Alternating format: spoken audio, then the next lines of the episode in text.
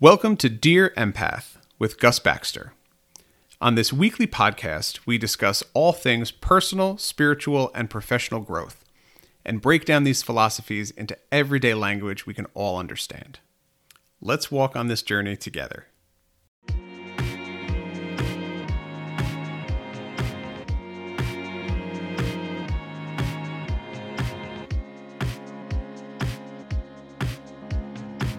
In this three part series, I will cover three emotional states and the messages that we can find there. I want to start by acknowledging our sources for today Becoming an Empath by Karla McLaren and the American Psychological Association, which you can find at www.apa.org. As empaths, we learn that emotions are a language unto themselves. Increasing our emotional intelligence will serve to expand our understanding of ourselves. Learning the language of emotions gives you a chance to step back in the heat of the moment, check in with yourself, listen to that message, and then move forward with clarity. Increasing your emotional intelligence will also aid you in helping and healing other people. As you become more confident in identifying and acknowledging these emotions within yourself, you will be able to more readily identify and acknowledge them in other people. This gives you a chance to strike at the heart of the matter, allowing for validation, understanding, and healing when working with other people. Over the next few episodes, we will discuss anger, sadness, and fear. You can think of each of these as greater emotional categories that break down into the myriad of emotions we feel every day. On today's episode, we are starting with anger. As we dive into these topics, I want you to know that it's okay to feel uncomfortable. Maybe this brings up a memory for you from a time when you were mistreated. Or maybe this brings up a memory of a time when you mistreated someone else. These episodes may connect deeply with what you're walking through currently. No matter your emotional response, I want you to know that it's okay. It's okay to feel whatever it is you feel. Is it uncomfortable? Does it make you recoil? Well, good. If learning about ourselves and challenging our perspectives was easy, then everybody would be a master by now. It's okay if you want to pause this episode and pick it up later. You are a part of this community, along with every listener out there. And although you may not be next to each other, you are sharing this same space and you are supported. Anger is a physical emotion.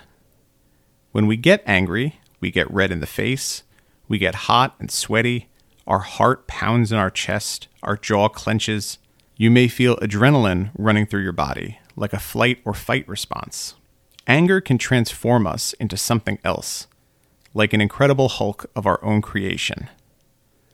In our evolutionary past, anger and its common physical manifestations would have been useful. If a neighboring tribe were to invade your village, anger could give you the strength to overcome the threat. When food was scarce, anger could give you the boost needed to protect what you had gathered that day from would be thieves. Anger is often paired with words related to fire. Anger can be hot. You can be red with anger. This is a reflection of how this emotion can so drastically affect us physically. You learn to wield this fiery emotion at a young age. Anyone who has been around a toddler, especially before they learn to speak, knows how quickly these kids learn to use anger. It is key to expressing that something is wrong. At that age, anger acts like an alarm system with no control box. Everything has the potential for a full system alert. As you grow up, you learn to develop an internal control box that lets you discern the level of response.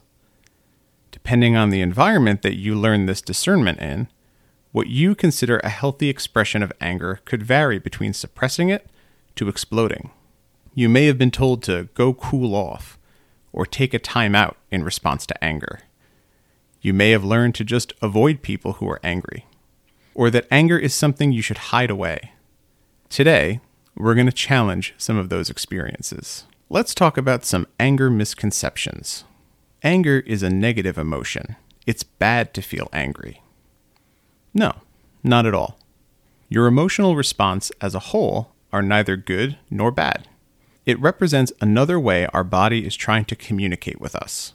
It is normal to feel anger from time to time. Many people associate anger as a negative emotion because of the ways in which they have seen people express their anger. And the thought of doing the same thing when they get angry can be very scary. Anger is the same as aggression.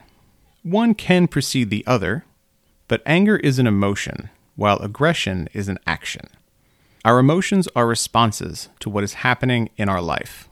You can't so much control them as you can work with them. Aggression, which can feel very fiery like anger, is an action you choose to take.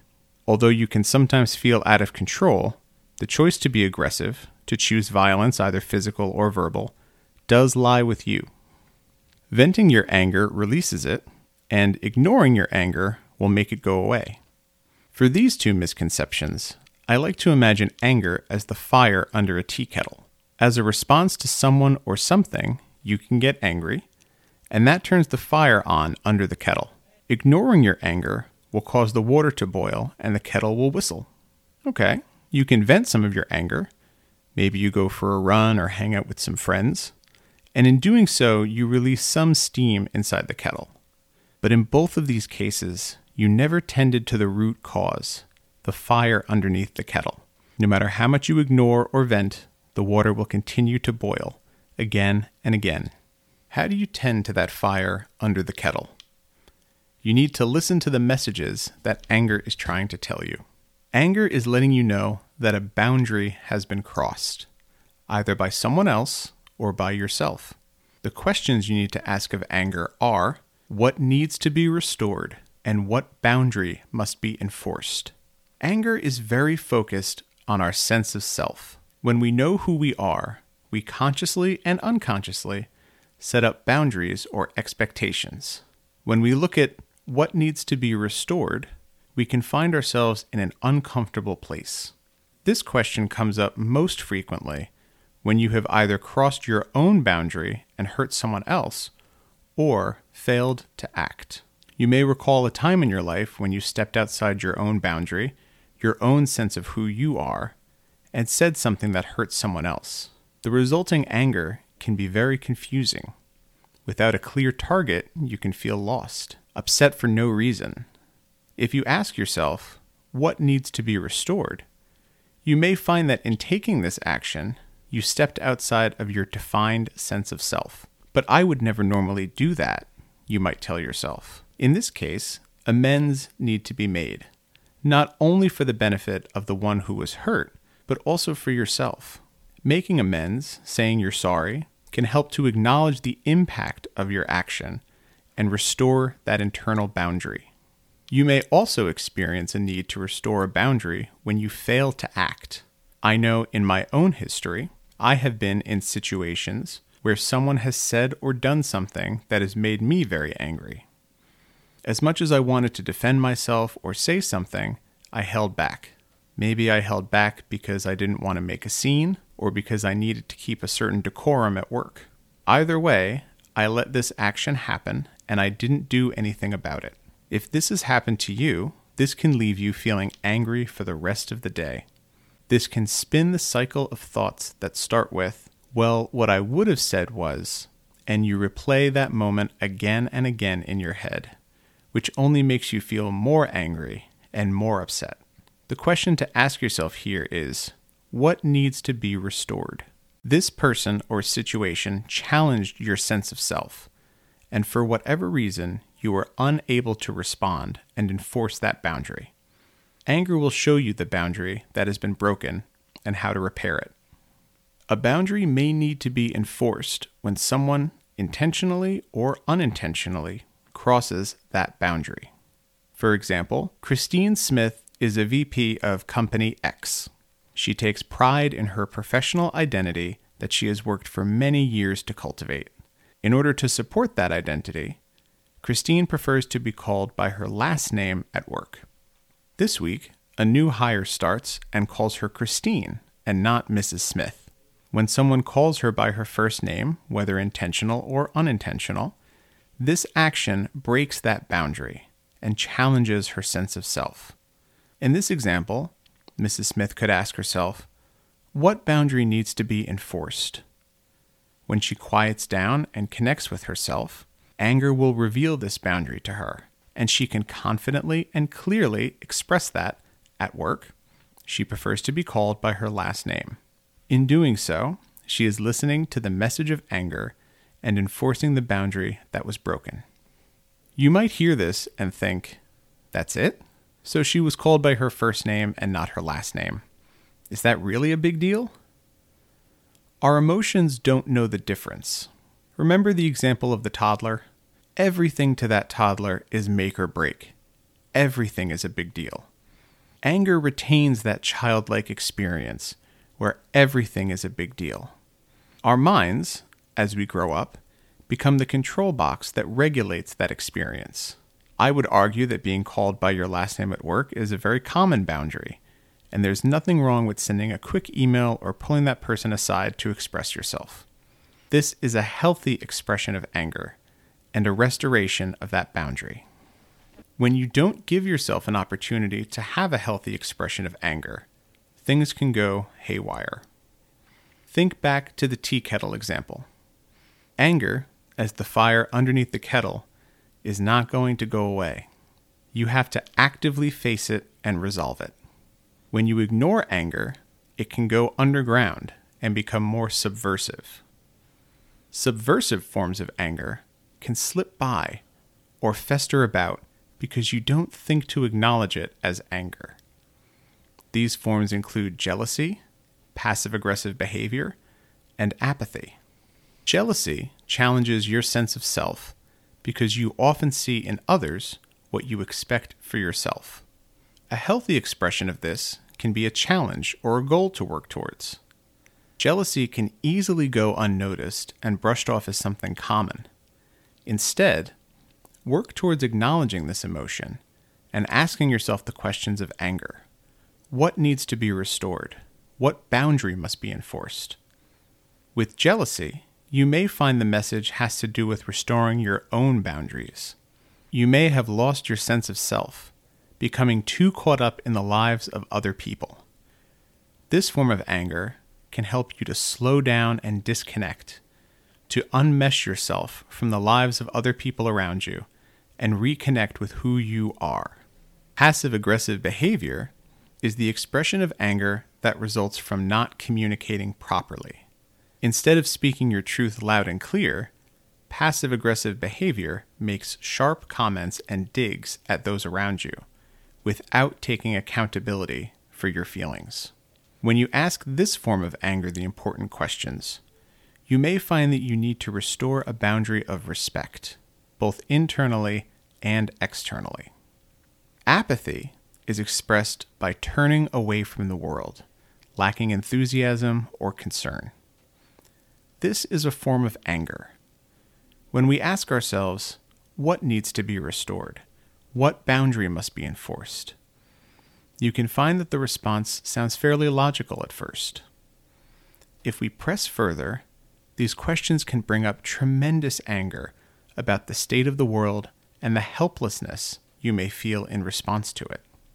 The path from apathy can be a slow reconnection with the world, carefully resetting one boundary at a time.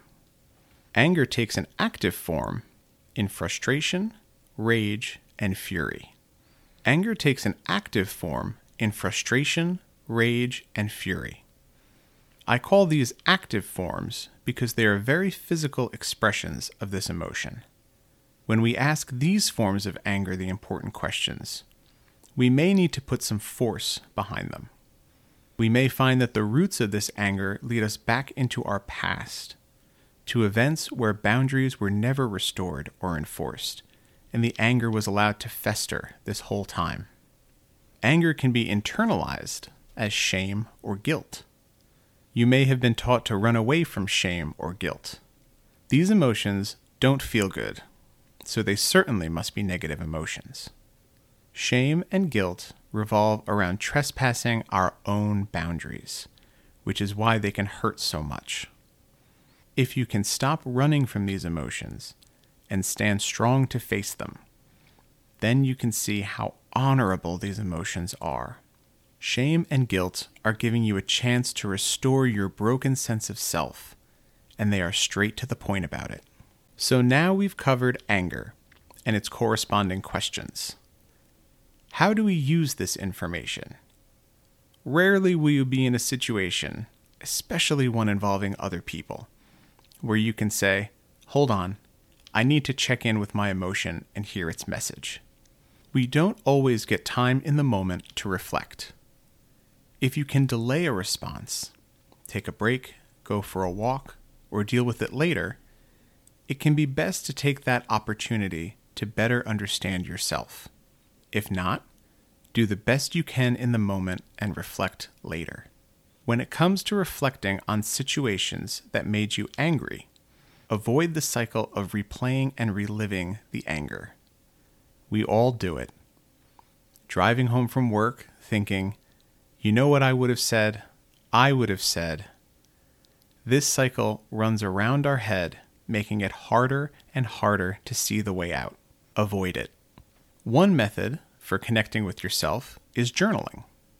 Take out a notebook, pen and paper, open up a document on your computer or phone. Write down what is going through your head. Write down the event and what happened. Write down how you feel. When you feel like you're entering into a calm space and you can see this with some objectivity, ask yourself what needs to be restored? What boundary must be enforced? Let the answers flow onto the paper. You can talk to yourself. You can do this while you meditate, when you're in the shower, or on your drive home. You can talk out loud or in your head. Use this time to ask the important questions. Pretend you're talking to a knowledgeable friend or a coach and have a conversation. What kind of questions would they ask you? How would you answer? You can also take this into a healing session. Whether you see a coach or a therapist or some other form of healing practitioner, you can take these questions into that session and use that time to connect with yourself. No matter what method you choose, make time to do this. Whether you want to set aside 30 minutes to journal and connect with yourself, or you want to spend 10 minutes on your evening walk thinking about anger and your boundaries, this work is important. When you create a practice, it can seem difficult at first. But the more you practice, it becomes easier. The more you practice getting connected and listening to yourself, it will start to become second nature to you. You will be able to use these skills with greater ease. For the next week, challenge yourself to face your anger when it comes up. Ask yourself, what needs to be restored? What boundary must be enforced? Journal. Talk to a professional. Talk to yourself. Or just think about it. You will be surprised what information comes up. The emotions are a language, and you are taking the first steps in understanding it. Dear Empath with Gus Baxter is a product of Atlas Readings, LLC. You can find out more information at www.atlasreadings.com or at patreon.com slash atlasreadings.